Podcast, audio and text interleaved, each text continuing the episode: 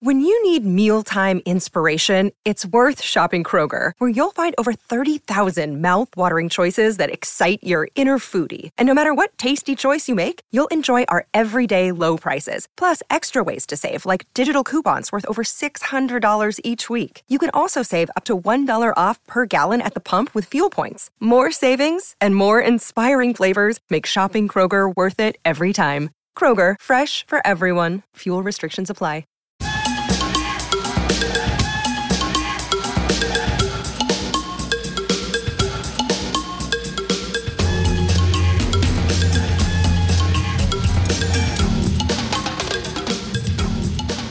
Hello, and welcome to episode number 20 of The Music Plays the Band. I'm your host, Rob Koritz of the Dark Star Orchestra. I hope you're all safe and well today. Well, today is kind of a milestone. I uh, read somewhere that only 1% of podcasts make it to their 20th episode, and uh, if that's true, uh, I'm feeling pretty good about that. So we're uh, we're still out there doing the weekend warrior thing. You know, it's been a ton of flying and some crazy travel, but I feel very fortunate that we've been able to keep the train rolling in any capacity this summer. But I must admit, I am certainly looking forward to the extended break we're starting after a few more weekends. We were home this past weekend, and I had a few local gigs with some of my guests from previous episodes, which was really cool. Uh, Scott Cooper of the China Cats and Garrett Deloian of Jerry's Middle Finger flew in from California, and we did a gig on Saturday night. And then on Tuesday, Scott and I had another gig with Brad Sarno of Sarno Music Solutions and Blue Jade Audio. Now, the three of us went to high school together, so it's always fun to be able to get back together and play some tunes. So, all of that kept me busy, and along with the holiday in there, we stuck another week in between this and our last episode. Plus, I wanted a little bit of extra time to get a really great guest for our 20th episode, and I am so happy to welcome Donna Jean Godchaux McKay to the program today. Donna and I met almost 20 years ago now, and we've been friends ever since. I just, I love her to death and was so happy she agreed to do this. Now, she was the first member of the Dead to play with DSO, and now she's the first member to be on the podcast. Uh, hopefully, like with the band, more of them will be sitting in here in the future. Also joining me on the show today is my bandmate Lisa Mackey uh, to share how she got into this whole thing and her experiences performing and hanging out with Donna. So, as always, thank you for listening. And before we get to the first segment, I humbly ask you to support the podcast any way you can. There's the monthly Patreon subscription, which gives you exclusive bonus content, including outtakes, expanded interviews and segments, videos and stories from the road, community hang time with me, and much, much more.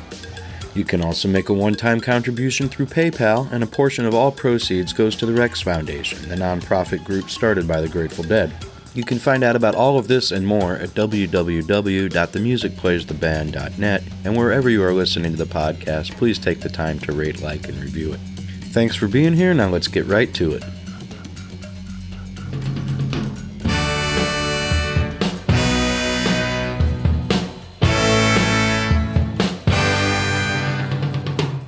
The Black Music Moment is brought to you by The Clean Store, brandingandapparel.com for all your branding and apparel needs technology driven solutions, and concierge service for managing programs of all sizes. The Black Music Moment is our attempt at chronicling the profound influence of black music and musicians on the Grateful Dead, and today we honor Wilson Pickett. Wilson Pickett was born in Prattville, Alabama in 1941. Like many of the black blues and R&B singers, he started singing in the church choir at a very young age. Growing up with an extremely abusive mother, Pickett would often run away and eventually left to spend his teen years living with his father in Detroit. He honed his skill in the churches and on the streets of Detroit, eventually joining a national touring gospel group. After four years, he left to perform the more lucrative secular music and was soon signed to the Atlantic label. Initially, he found little success as a performer, but he did write a hit for the legendary Solomon Burke, who was Atlantic's biggest artist at the time. After many releases, he finally broke through with the song we are hearing today, In the Midnight Hour. He followed that hit with other songs that rose in the charts, many becoming timeless classics such as Mustang Sally, Land of a Thousand Dances, and Everybody Needs Somebody to Love. He even charted with a version of the often recorded Stagger Lee, a song later to be performed by the Grateful Dead. He continued to record into the 1980s. He charted 30 songs in the Billboard Top 100 four number ones on the R&B charts. He appeared in movies, he was nominated for 5 Grammys and was inducted into the Rock and Roll Hall of Fame in 1991. He continued to perform until 2004 and passed away in 2006 at the age of 64. Like many of the black rhythm and blues artists of the time, the Dead found their music infectious and were ready to put their own spin on it. They first played in the Midnight Hour in 1966, just one year after it was released.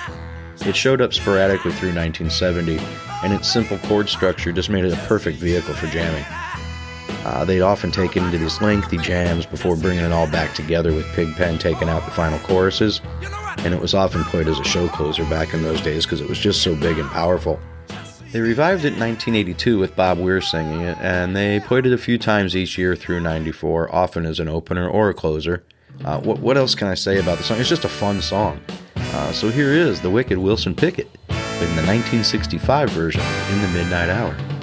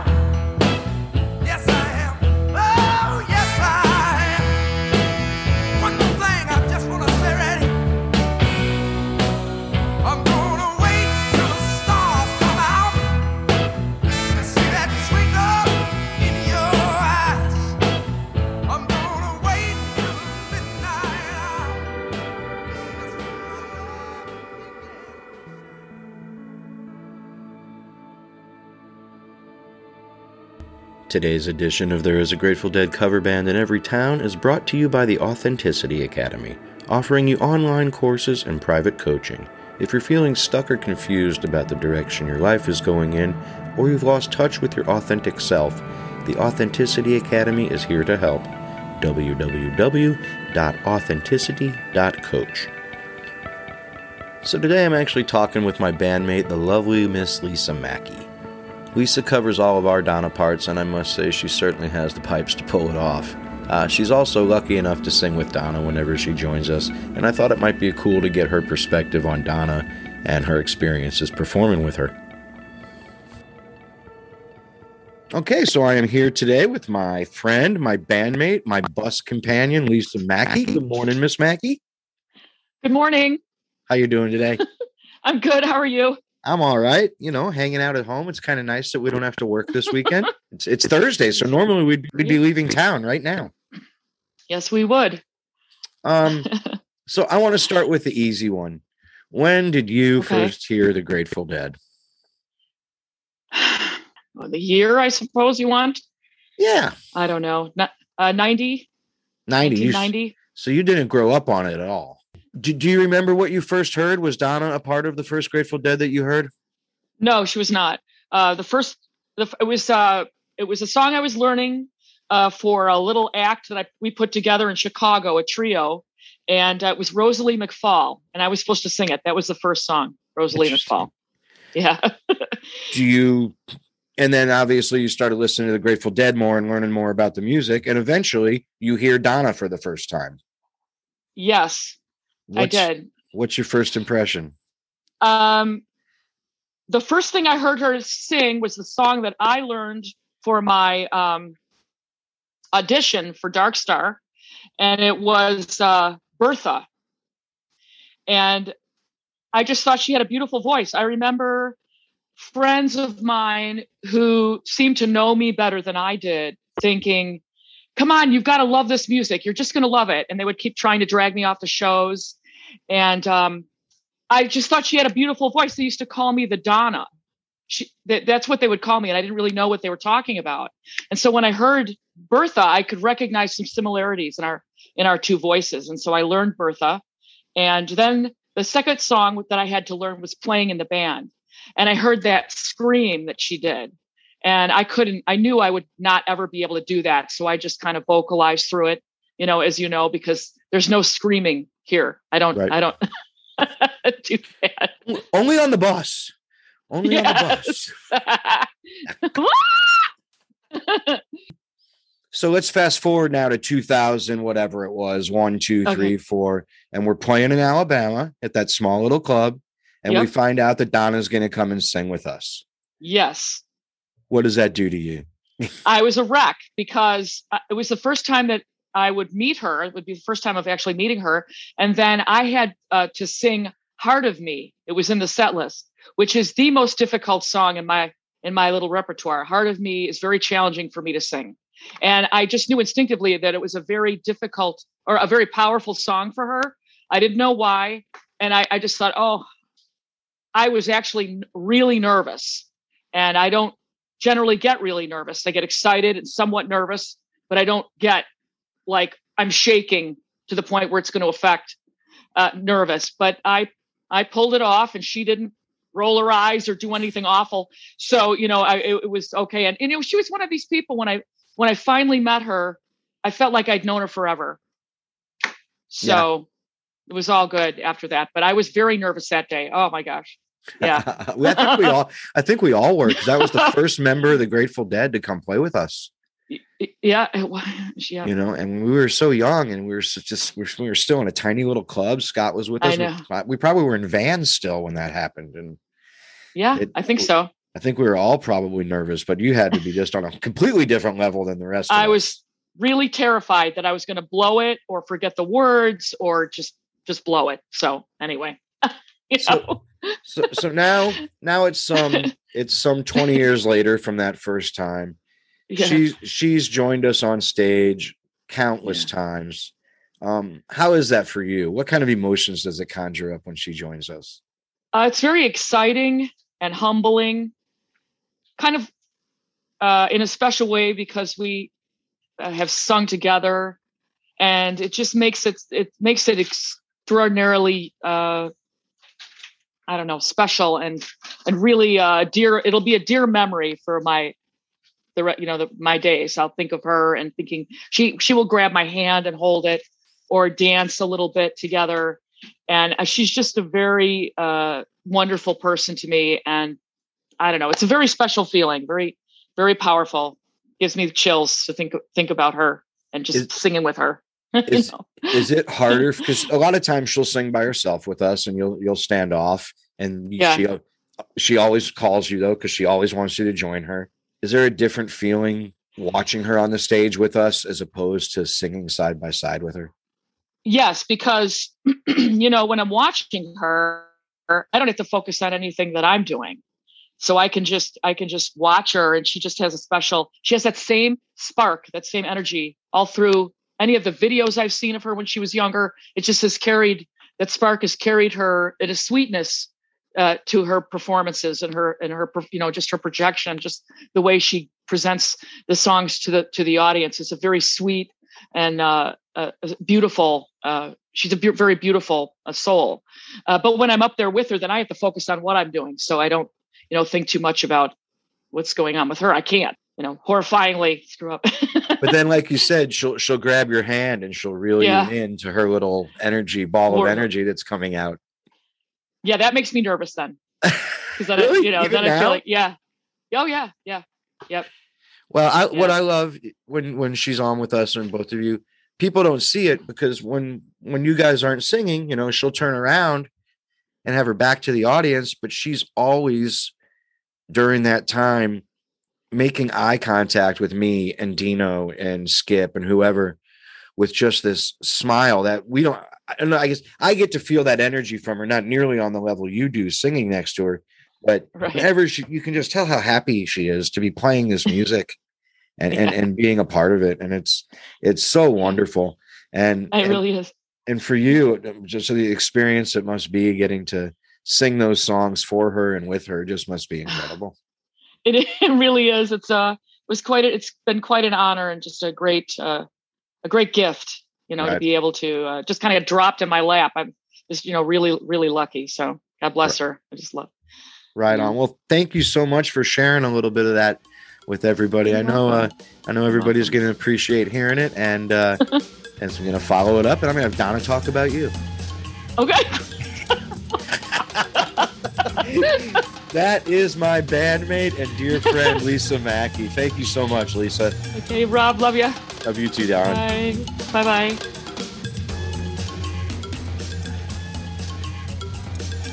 I hope you all enjoyed that, and I want to thank Lisa for doing that because Lisa is the person in the band who probably likes doing interviews the absolute least. Uh, I know she's not a big fan of getting behind the mic and talking, so uh, it was pretty cool for her to do that for me. So and for you all. So thank you very much, my friend Lisa. If you like what you're hearing today and would like to support the podcast, we have two different ways for you to do that. You can make a one time contribution via PayPal or become a patron with a monthly subscription that includes expanded video versions of our segments, all of the outtakes that don't make it onto the podcast, community hang time, videos from home and on the road, including some old DSO footage, and much, much more. You can support the cause, learn more about the podcast and our sponsors, read the blog, or contact me through our website, www.themusicplaystheband.net. And if you have the time, please like, rate, and review the podcast on whatever player you might use.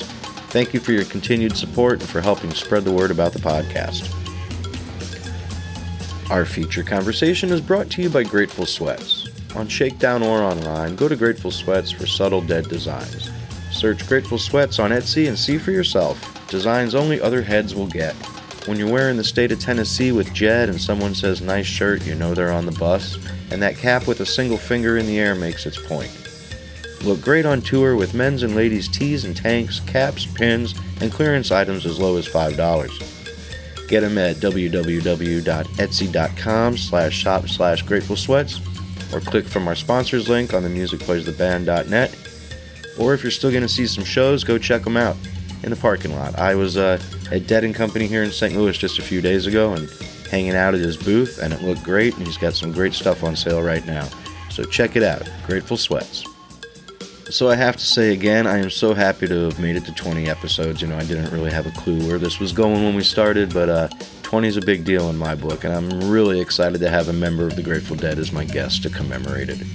Donna Jean Godchaux McKay was a member of the Grateful Dead from 1972 to 1979, and prior to that, she was a studio singer in her hometown of Muscle Shoals, Alabama, singing backup on some of the most well known tunes in American music. And she backed up artists such as Percy Sledge, Neil Diamond, Elvis Presley, the list goes on and on. Um, you know, I don't want to talk too much here. Let's let's just get right into this conversation with Donna Jean. Okay, so I am so happy to have here for my 20th episode a very special guest, Donna Jean Godchaux McKay. Hello, Donna. How are you? Hi there, Rob Koritz. Long time no see. I know. We haven't seen anybody lately. Everybody's been stuck at home. I know it. And still stuck for the most part. So you're home down in, in Florence, Alabama, right across the river from Muscle Shoals. Um, exactly. How you've how have you been doing? How have you been spending this whole time? Well, uh, mostly at home, but I don't think I've told you this, but I, I have really gotten into doing artwork on the computer. And so that has kept me really busy and being creative. And so I've just been having fun doing that and learning a lot. So I can't complain. You never mentioned any of that. That's great. I'm so glad to hear that. And I do know that you have your family close by on both sides of you. That has to help. I certainly do, and I'm really thankful for that. Zion's just down the road one way, and Kinsman's down the road the other way. That's right, and uh, like I said, I can't complain about anything. I get to see my family without really having to to leave and go anywhere, not on a plane or even in a car. I, I can walk to both of their homes, so it's a good thing. So many people already know your backstory coming up in the studios and Muscle Shoals and whatnot, but can can you tell me a little bit about your musical upbringing? You know, as a child. Well, I remember really being just wild about singing and what was on the radio when I was six years old. And so I really started singing to the radio then and you know all of the the singers of the day like Georgia Gibbs and Jo Stafford and Teresa Brewer, you know those kind of uh, ladies who were having a big impact musically back in the fifties.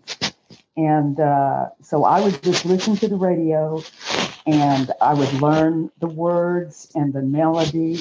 And then when I learned the melodies, then the song would come back on, and I would start singing harmony parts and so when I was six years old, I was singing harmony parts on the radio to whatever was playing at the time. It was just crazy, but I just could always hear it. could always hear harmony. Who were who were some of those influences? Who were some of the people you were listening to? Well, like I said, there was Jo Stafford, Kay Starr, Teresa Brewer, uh, uh, Georgia Gibbs, Gogi Grant. Those were the ladies of the day who were on the radio. And so that's all I had to listen to and learn from at that time. But my interest grew in music uh, to the extent to where when I was 12 and then moved back here to Alabama, I wrote a song when I was 12, a love song about my boyfriend, and I was in the seventh grade. And uh, I actually sang it on TV on a talent contest and played the piano. And I won the talent contest at age 12. Wow. So uh, that started that. But then at the same time, all of these studios were starting to bud here in the Muscle Shoals area. And so that was just right up my alley and in my backyard, literally, pretty Right. much. And uh, so I just started hanging out in the studio with who now are people that are world renowned uh, in the music industry. And we just grew up together. And so it was like hanging out with my best friends. And uh, obviously that led to recording demos and at Fame Studio and other studios around. So uh, that was kind of the beginning. I just started singing dem- on demos. When when you're when you're in, in the studio scene there now in Muscle Shoals, I guess you're in your late teens and your early twenties, if I'm correct. Right. Is there and all of a sudden now Muscle Shoals is booming with the studios and you're in there and you have Percy Sledge and Elvis and all these giant stars come into the studios. As as as a singer there, are you in awe recording with them, or is it just another day at the office for the professional studio singer? Well, with the when a man loves a woman and the Percy Sledge thing, Percy was a, an orderly at the hospital here, you know, and so, you know, that wasn't a reason at the time, you know, to be starstruck. Right. You know, it was just I was learning how to sing and sing in the studio and sing harmony with other people, and uh, so that was that. Elvis Presley's a whole nother thing, but he didn't. He, he didn't record in Muscle Shoals. We did th- this in Memphis. That was in Memphis. Okay. Yeah, but yeah, it, that was an incredible experience to say the least. Is is the Grateful Dead even on your radar at this point? Do you even have you ever even heard of them at this point in your life? Oh heavens, no! oh no, no, no! The Grateful Dead weren't even the Grateful Dead. That was back way even before their time. So wh- when did you record? What year did you record with Elvis? In '69, Okay. and Percy was more like '66, something like that, if I remember correctly. I guess the Grateful Dead were around at that time. You're right, but I did, but I had never heard of them. So when is your first exposure to it? Do you remember? To the Grateful Dead, Yeah. uh, my first exposure was it was right before I left to go to California.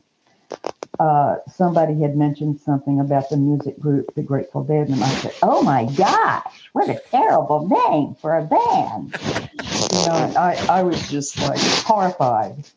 So so you heard the Grateful Dead just just prior to going out there, and and what's your impression uh, besides the name? Which oh my god, what a horrible name! But what's your impression of the music at that point? Well, it so happened that all of the people that I knew, uh, when I got to San Francisco, were into the Grateful Dead, and so I, I was going, what? You know, who who are these guys? And and I listened to something, and I, I can't remember exactly what it was, and I said they don't even know how to play music, and I was I was just not impressed at all. And I said, gosh, they, must be good looking or something. And so they showed me an album cover, and I said, no, that's not it. and and then they made me go to a Grateful Dead concert, and uh, it changed my my life. I had never heard music played like that before, and they were absolutely on. It was at Winterland, of course, in San Francisco, and the Jefferson Airplane played, and the New Riders, and uh, Quicksilver. And I couldn't believe what the Grateful Dead did. I said, how, how did they do that? And I was just mesmerized, and it was magical. And I remember turning to the person next to me, and I said, When I sing again, it's going to be with that band. Because when I came to California, it was not so much because I wanted another musical experience. I wanted a new adventure in my life. You know, I had been in the South and in uh, the Muscle Shoals area for all of my life, and I wanted to go to California. And so I just wanted a new adventure. And so that was my motivation for going out there. And then hearing the Grateful Dead, I, I thought, when I sing again, it's going to be with that band. And I meant it it just absolutely revolutionized the way I thought about music, the way I heard it, and the way I envisioned me being even a hopefully and prayerfully a part of that kind of sound. And uh, needless to say, uh, that's when I met Keith, and and we the rest is history from there. So when that that famous night everybody knows about, it, I guess it was at the Keystone when you went up to Jerry. Was your intention that night to get both of you into the band, or were you just trying to get Keith into the band, or? Well, especially get Keith in the band because I knew that Keith had the goods. I had when I heard that guy play, I was already in love with him before I heard him play, and he didn't know I sang. It was the craziest thing. Had nothing to do really with music, other than we both liked the Grateful Dead, but I had never heard him play. And then when I finally did, I went, oh my gosh. And I had been in the music business long enough to know what was excellent and what was, you know, cuts above. And I knew that Keith was. And so when I went up to Jerry and said, Keith is is going to be your next piano player, it was not that I was trying to make something out of thin air. It was I knew Keith had the good. And uh, so it was mainly to get Keith in the band, although Jerry knew that uh, uh, that I that I sang as well. So it was kind of a both and situation in that regard, but definitely for sure getting Keith in that band. When so now you join you get you get into the band and I read somewhere and I didn't know this, so you'll have to confirm it moving from the studio to a live band was literally your first show with the Grateful Dead was your first time in front of a live audience performing? Yes.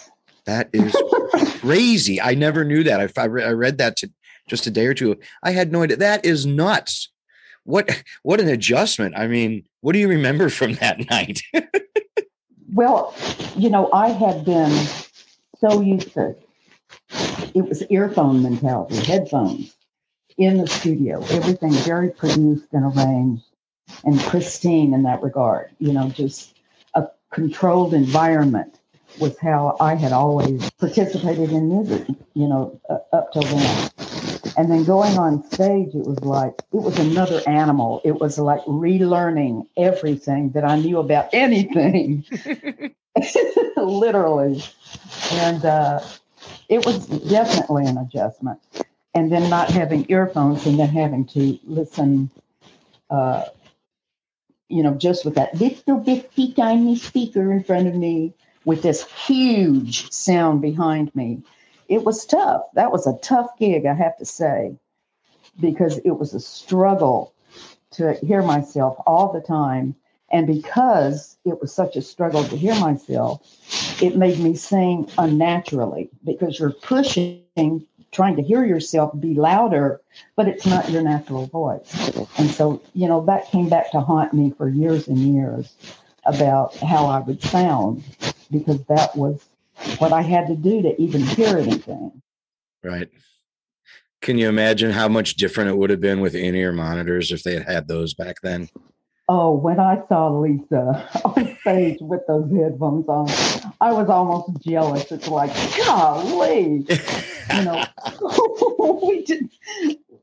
I had nothing. I had Right. nothing. Oh my god, and they were so loud. Well, louder than us for sure. I mean, we're not Oh. quiet, but I can't even imagine the volume you dealt with on that stage. Oh, and the wall of sound. I mean, goodness gracious. Even without the wall of sound, they were so loud, and which I loved. Right. But singing with it was a challenge. Let's put it that way. Did you ever feel any pressure or any unease just being the only woman in the band? No, I didn't, uh, truthfully. And the reason being that everything that I had to do with music before that was always guys. You know, I was in the vocal group with the girls, but even before I got into the group, it was I was hanging out with those guys singing and and music happening happening around us. So I didn't feel weird or pressured or uh, I probably should have. And I get asked that a lot. You know, did you feel minimized or did you feel this and feel that about that time and that situation? I didn't. You know, perhaps I was in denial or something, but I just pressed on ahead. I wanted to sing with the Grateful Dead, and by darn, I was going to do it. And uh, I just, to me, that it it was not an option. I was going to sing with that band. Period. Right. And I mean, not on stage, but with the band, with the crew. I mean, there were some women in pretty prominent positions around. I'm thinking of Betty and Candace. So, hmm you know, there were, it wasn't a completely male dominated area. Were, did you spend time with the other ladies on, on, with Betty and Candace on, on the road at all? Oh yeah, oh yeah, oh yeah. Yeah, we were thrust together all the time uh, because you know we were involved in this huge phenomenon called the Grateful Dead, and we we hung out together and always got along together. We were all good. let's talk let's talk a little bit about the harmonies and and and and actually the music and what was going on stage were you all uh, were you all getting your individual parts where they needed to be and practicing and rehearsing your vocals or were you kind of just using your studio chops and, and everything you learned growing up and figuring out where your harmonies worked around bobby and jerry. It was all of it put together and us figuring out what register we were going to be in within the song and what it called for. So you know there there was a lot that was just automatically understood about how the harmonies would go.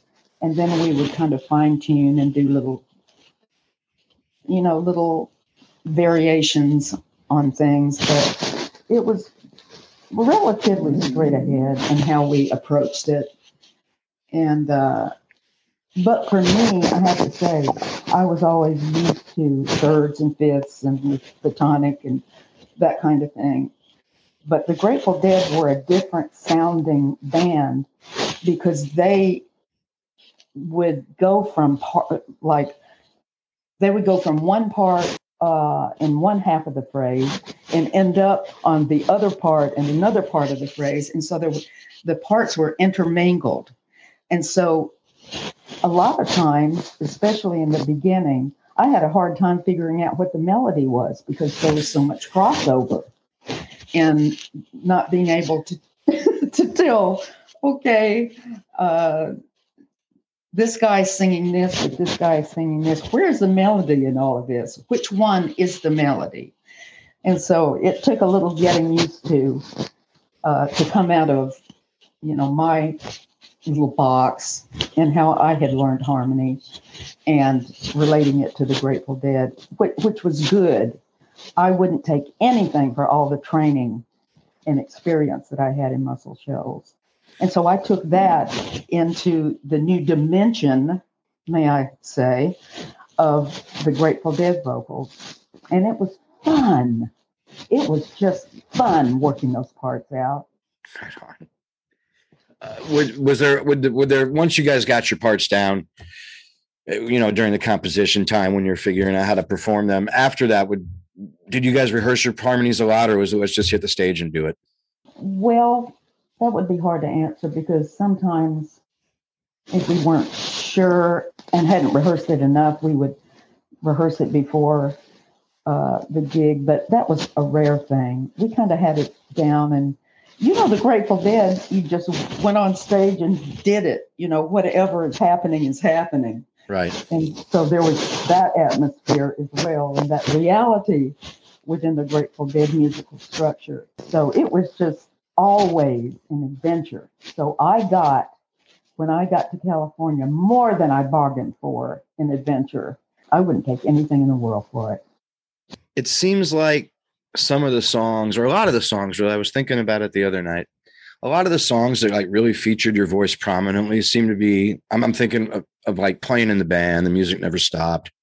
Cassidy, looks like rain. Those are all Bobby tunes. Um, did that come? Did that come to be because your yours and Bobby's voices just meshed together easier, or was there just just random that those songs that really featured you so prominently were Bobby tunes? Well, I, gosh, hmm, how can I answer that? I don't know that it was kind of a predetermined attitude about it or that uh, Bobby and I sang more alike or what the deal was because I, I sang with Jerry a lot too. Right. But you're right; those uh, songs were you know major ones uh, that Bobby and I just naturally sang together, and it would be also as well him being the writer that he would know that he wanted me to be singing on it in certain situations. So yeah, I, I don't know quite how to answer that question fully.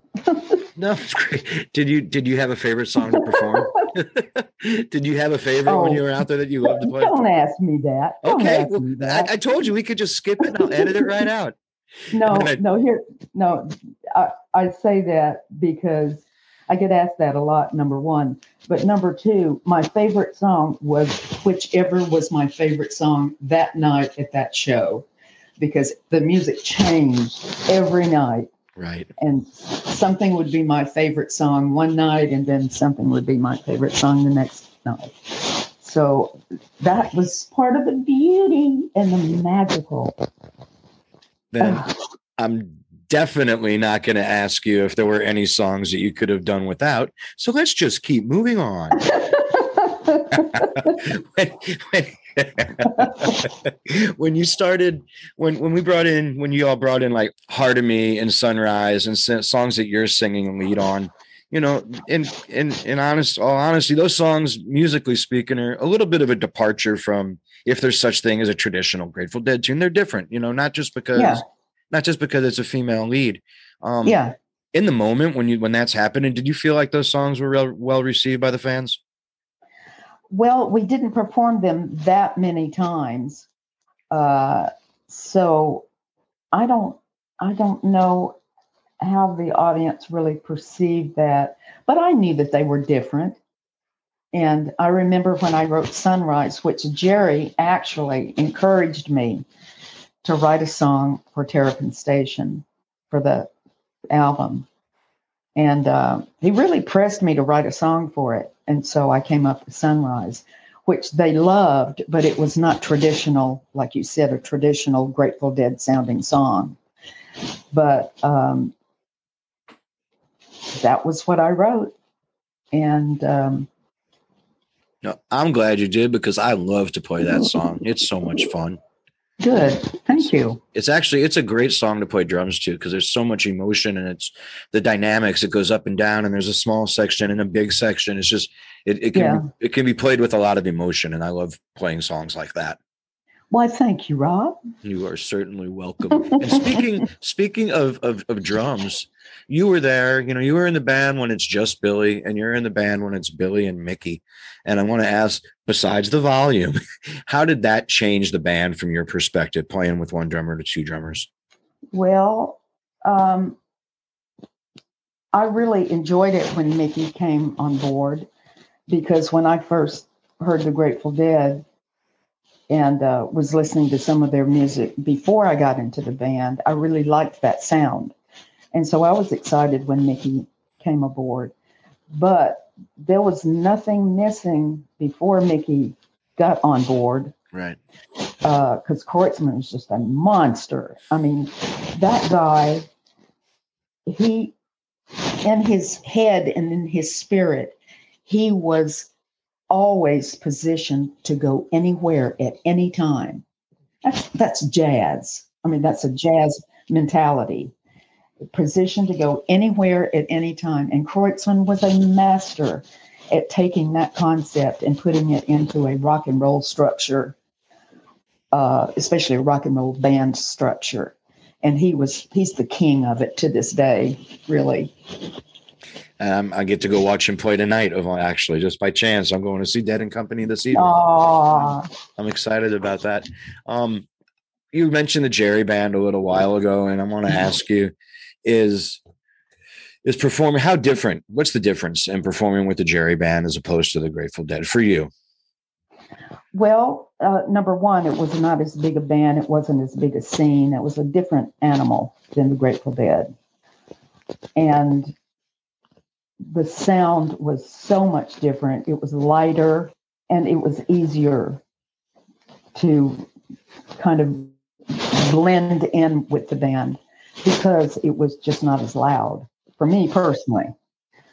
Uh, but it was a, a, just a departure from the general sound of the Grateful Dead into the Garcia band, which Jerry loved, by the way. He loved that band. In fact, when I got to see the band in 1994, no, 1995, uh, before Jerry passed, and uh, I, it was in Birmingham, and I came to a show and had breakfast with Jerry the next morning, and I said, "What are you into now? What musically? You know what? What do you? What are you enjoying doing?" He said, "I like my band." Yeah. And so he had a heart for both of those sides of him. He liked that kind of more R and B, kind of more rhythmic, you know, in the rhythm section, a little more structured. And well, you know how the Garcia band was; it was more that way. And the, the Grateful Dead was more experimental and kind of going anywhere at any time. But those were the two arms musically of who Jerry was. Right. And he he loved them both. But I that was the last thing he said to me about music was that he was really into his band. One of the things I really liked about the Jerry band was because the lineup would switch over the years, how those songs could he could play the same song in 76 and 79 and 83 but with different musicians and how different the interpretation of the music might be. Sure. I love that. Yeah, and this is another thing that was always so amazing to me is sometimes the rhythm section. Well, first of all, Jerry would kick it off, the tempo that he wanted the song to be in, and uh, and he would just wait and wait and wait until everything came in line for what he knew to be okay now we can start the song and so that's why the intros were so long is jerry was waiting until it until it clicked until it hit that place that he wanted before he would start the song and i remember people saying to me the intro on uh, Mississippi half step was 20 minutes long. or any name any song. Jerry would wait, he would patiently wait until everything lined up to click the way he wanted it to. And he didn't mind as long as it took. You know, he was going to take the time to get it right before he even started the song. In your experience, was there ever times where you'd he'd wait and wait and go, and it never did really just get to the place he wanted it to be? Would you still would he still go ahead and play the tune, or do you bail? Yeah, but he wouldn't. Or? But he wouldn't be happy about it. right. Right. And now, like recently, I know over the year, over the years, obviously you've sat in with us numerous times, which is such a treat for us. But you play, you got and you play with Bobby and Rat Dog every once in a while, and even more recently, you played with Dead and Company on on the East Coast a couple years back. What's it What's it like for you to be back up there on that big stage and singing those songs again, right next next door to Bobby and looking over? Oh my goodness, I loved I love playing with them and getting to be with them seeing them. And of course, how many decades later was it that that happened to where I was singing with them again for those five shows? And uh, it was, I treasure it. I just really, really treasure it. So there's Bobby and Mickey and Billy, you know, from the olden days to today's day. And people still playing music, still loving it, and those songs still relevant today yes. as they were back then. And you guys do that too. Uh, yeah. Dark Star, you know, the the songs are so flipping good. I mean, they they outstand, you know, time, space, everything. They they are just, dare I say, eternal. They are. They've. Uh, they are. I mean, I, I equate it to this now, and I have a great example this weekend. It's really turned into just like the real book and the jazz groups. It's part of the Great American Songbook now. And yes, I played a gig this past weekend with two musicians I'd never met who flew in from California, but everybody, just like jazzers, would all know "Take the A Train" or "Stardust." All these guys knew Bertha and the music never stopped, and we can get together and interpret them just like a jazz group would. It's part of the Great American Songbook now. Well, and it should be. And uh, Robert Hunter is one of the best lyricists in the world. Uh, he's up there with the with the greats. Uh, he wrote songs like nobody else did, like like Dylan. You know, nobody writes like Dylan, and nobody likes writes like Bob Hunter. And he was one of my favorite people anyway. I loved him so much, and he just uh, he wrote a song in such a way that it would last forever because you couldn't pin it down. You couldn't pin it down to you're saying this or you're not saying this. Or he let it, he had this magical way of writing that made the song infinite and personal to each and every person who heard the song. And that's something you can sit in in writing rooms with a bunch of writers and come up with clever songs and this and that forever and ever. And they come and go away. But Hunter's songs had that extra dimension that they're they are alive today is the day he wrote them and it's just a beautiful thing. Yes it is. And speaking with songwriting i know you write a lot and like over over the past i guess at least 10 years you could tell me better you've done a lot of performing and a lot of recording with with our friend and bandmate jeffrey jeff Mattson and I had Jeff on the podcast a little while back and we talked briefly about it. But how did that relationship between you and Jeff come about?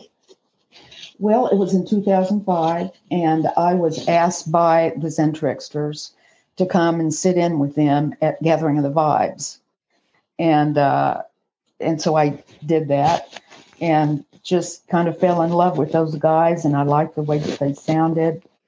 And it just grew pretty much immediately into something that I didn't expect would happen, but it did. And uh, we just really hit it off, both personally and musically, to where Jeff and I started writing songs together. And of course, that morphed into Donna Jean and the Tricksters. And uh, and Jeff and I wrote several songs together now and recorded them. So it, it's been it's been a, a thrill to get to know Jeff and really understand his deep connection with Garcia. Yeah.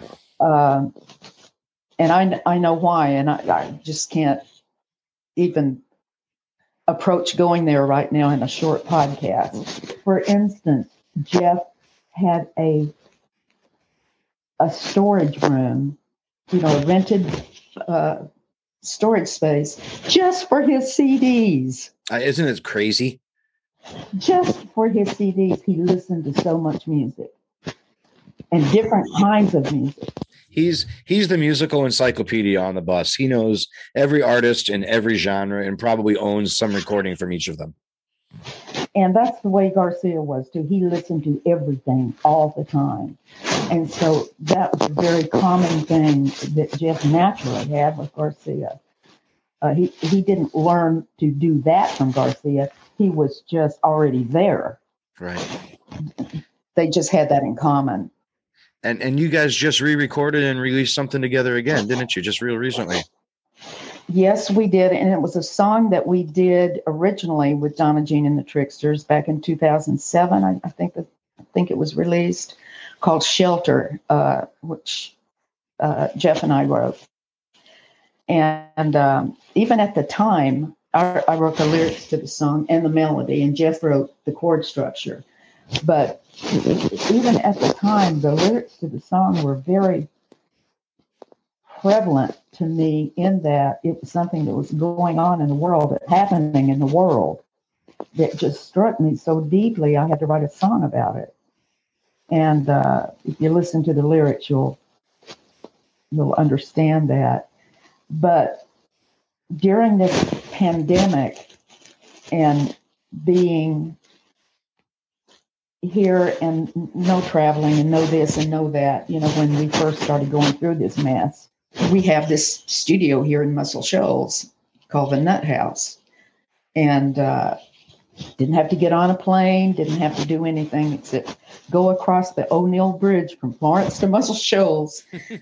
and and David and I, uh, not David, Jeff and I had talked for years about redoing redoing the vocals and just some of the things in shelter that we didn't feel that came off the way that we wanted them to come off, and especially the vo- the background vocals. And Jeff and I had been talking for years. We would really like to do that, to redo those background vocals. And so I talked to Jeff and I said, I want to go in the studio and do this, uh, do these vocals. And Jeff was all about it. You know, he's always been all about that. Right. And so I got the girls here who do all of the vocal work or most of the vocal work on anything that's recorded in Muscle Shoals. Three girls. And I got them to redo the background vocals on the choruses. And they just kicked butt like all over the place. They just nailed it. And and they nailed it to the degree and took it up to this other place. You know, I started talking to Jeff and my husband David MacKay, who's also really fine bass player. And I said, you know what? I want to redo the rhythm section and have have the bass and drums really make this very tribal and just stronger uh, to to match what the vocalist had done on the background vocals. And so we did that, and they just they nailed it. And so it's a completely different song than it was on the Donna Jean and the Tricksters album. So we re released Shelter, the Muscle Shoals remix. And I'm sure you guys will get on something again as soon as you can and keep going. And that's one thing that Jeff loves is writing. Well, we do really well together. And uh, uh, I enjoy writing with him. And it, it's just been so much fun. And so we still talk about it so we'll see what the future holds. Uh, in in in in this episode before you before this segment that people are hearing right now, I had a I had Lisa on um, to talk for a few minutes, and she mentioned, and I did, I forgot. I mean, I knew I remember the first time we all met was way back in two thousand whatever it was, 2002 2003 whenever when we came to birmingham and played and you came out to the show but i yeah. had for i had forgotten that Lisa had to sing Sunrise that night just by chance. Yes. and she was talking she was talking about how nervous she was at oh my god i'm singing this song which is kind of new to me to begin with and now i'm singing it in front of donna what's it like for you um to to watch her sing those tunes and what's it like for you to share the stage together when you and lisa get to do it together First of all, I love Lisa. We have become, over the years, really, really good friends. And I think she's great. And uh, that night, I don't know if you remember this, but I laughed so hard because when I heard you guys, and I had never heard Dark Star Orchestra. right I had just barely heard that you guys were a band at that time. right this had to be And- like 2002 i think maybe 2001 even i don't remember and I was out in the audience when you guys were doing the sound check, and I saw uh, Rob's uh, Rob Eaton, Rob's uh, Bobby thing, and even the steps that he took on stage, and he would jump back and this kind of stuff, and I laughed so hard, but I was so struck that you guys sounded so much like the Grateful Dead. I was amazed. And uh, so I'm, you know, that I'm a fan of Dark Star Orchestra, and uh, and I loved singing with you guys. But hearing Lisa do that was just thrilling to me. She may have been nervous doing it, but it was thrilling to me to have, you know, her singing my song. It was just amazing, and she did great. She belts it, man. She puts that song She out there with does. so much emotion and so much power. I again, I told you earlier, I love playing that song, and part of it's because of Lisa and her voice. She has so much. She's got power, man. She's just got pipes, and it's it. It yes, she does. Yes, she does. what what's it like when the two of you are out there standing next to each other and singing together? It is funner than fun. That's what she said. it is funner than fun. We have so much fun together, and we can hardly hardly hide our glee at being out there together singing. So, uh, my hat's off to Lisa. I love her, and she's great. She's Yeah. just great. Well, I, I can't thank you enough for doing this. And and and before I let you go, I do this with every one of my guests. It's just a quick lightning round. It's going to be a little different, actually asking some of these questions to someone who was a member of the Grateful Dead as opposed to a fan. But if you don't mind, Oh boy, if it's some of them, the rest of them will be easy. Just a couple will be interesting. Um, your first your first Grateful Dead show. oh well, I don't remember the date, but I do remember it was at Winterland in San Francisco, and like I told you before, the Grateful Dead headlined, and then uh, uh, uh, the airplane and Quicksilver and the New Riders. What was So- this in 70 or 71? Do you know? Oh, 70. 70. 70. It was the first year that I went to California. Gotcha. Do you have a favorite Grateful Dead show? No. Okay, we will just move. I told you. I told you some of this were going to be hard. We're just going to move on past that one. Um, do you have Do you have a favorite Grateful Dead album? Oh boy, I have I have probably favorite songs on each and every album. Fair enough. So that's my answer. okay, here's one. You're on that desert island, not not Grateful Dead. The favorite album, your album of all time that you would take with you if it was the only one you could ever listen to again. Oh boy, Rob. You- everybody you, are hates this. mean. I'm you sorry, are mean. I, but it's so much fun. mean and hateful. Uh, uh, I'm so on the spot right now that you just Okay, how about this? I'll ask you the easy ones, the ones you don't have to think about. Well, maybe Okay. you do. What was your first job? my very first job. Yeah. Okay, I can answer that one. All right. Jackpot, ladies and gentlemen. I was a long distance telephone operator while I was doing sessions. Wow. Was that like the kind with the punch board with the cables moving from oh, hole to Oh, hole? yes, it was, my dear. And when and when area codes just came out, and uh, so I would answer a call. Well, the code. Uh, uh, well, operator, the code area is. People didn't even know how to say it. the area code. It was so new. Anyway, yes, I was a long distance telephone operator Wow. and during recording sessions. That's crazy. What's your favorite color? Wow, my favorite color. I think green is I my favorite. I didn't think you're going to have to think about this one. Sorry if I if I challenged you there. What about my favorite color? right? Green. Well, I like I like all the colors. What's your favorite venue to play? Red Rocks. What's the best city for a day off? Golly. For a day off. We didn't have too many You guys just working. You guys playing on 180 shows a year. Days off were just for sleeping, I'm sure. But well, I always like New York. I always really liked New York. You know, I was a California girl at that time, and New York was, or Boston. Um, yeah, I, I would have to say New York because it was so far from California Right. in every way. What was your first car? My my first car, my first car that I bought. Yeah. Okay. Well, I had family cars and we had two or three cars, and so I won't even go into those. But okay, you're not, this is terrible. But it was a BMW, It was what? A BMW. That's okay. It's not terrible. and so I'll take it to then. What's your current car? What are you driving now? I bet you it's not a BMW, is it? no, it isn't.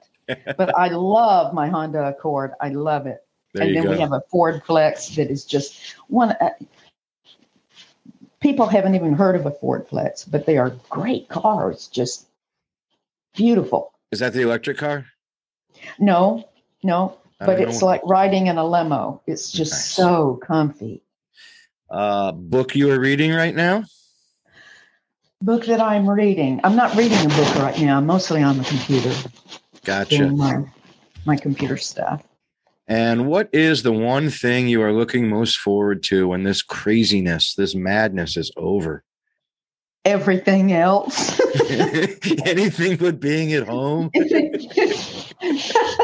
Going somewhere. right? uh, going to California to see my relatives and friends, and uh, going to New York to see Jeff and Randy and Right. all my friends up there. Uh, going going somewhere. I hear you. Well, I sure hope we get to see you very soon because we miss you so much. Well, thank you. I miss you guys too, and I've always had so much fun singing with Dark Star Orchestra. And I have to say that that you and Dino just you you guys don't suck at all. There's our official new review. You guys don't suck at all. no, you're really, really good. You're just on the on the spot.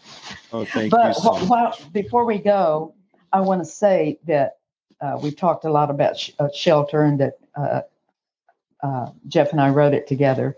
But you can go hear a little bit. You know how they give you a little tease of a song if you if you go to the website.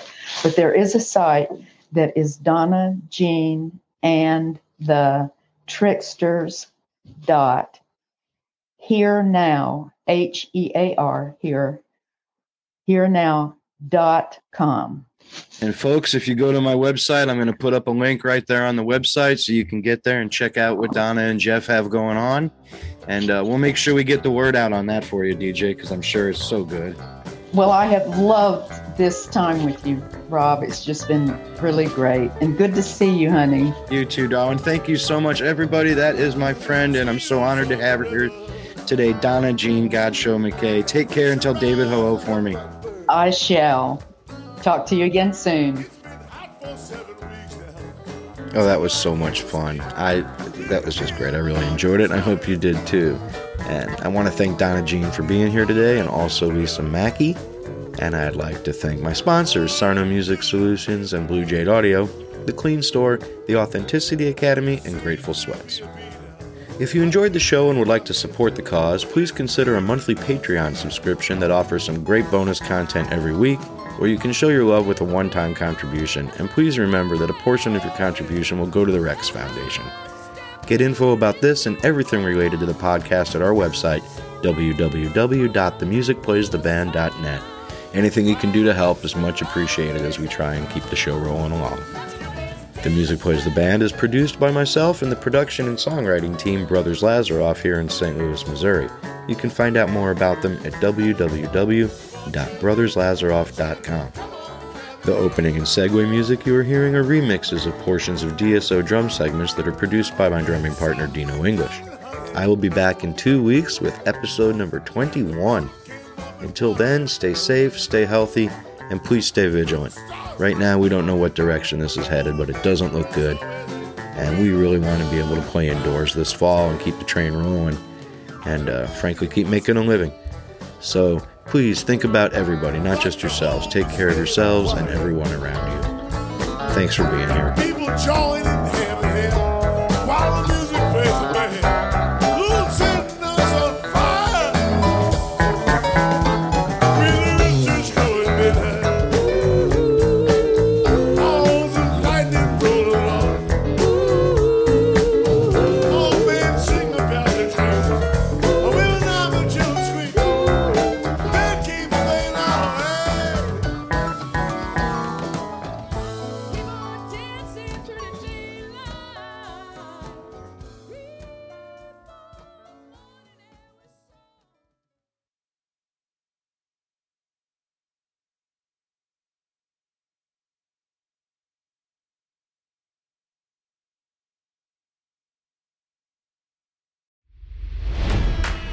It's NFL draft season, and that means it's time to start thinking about fantasy football.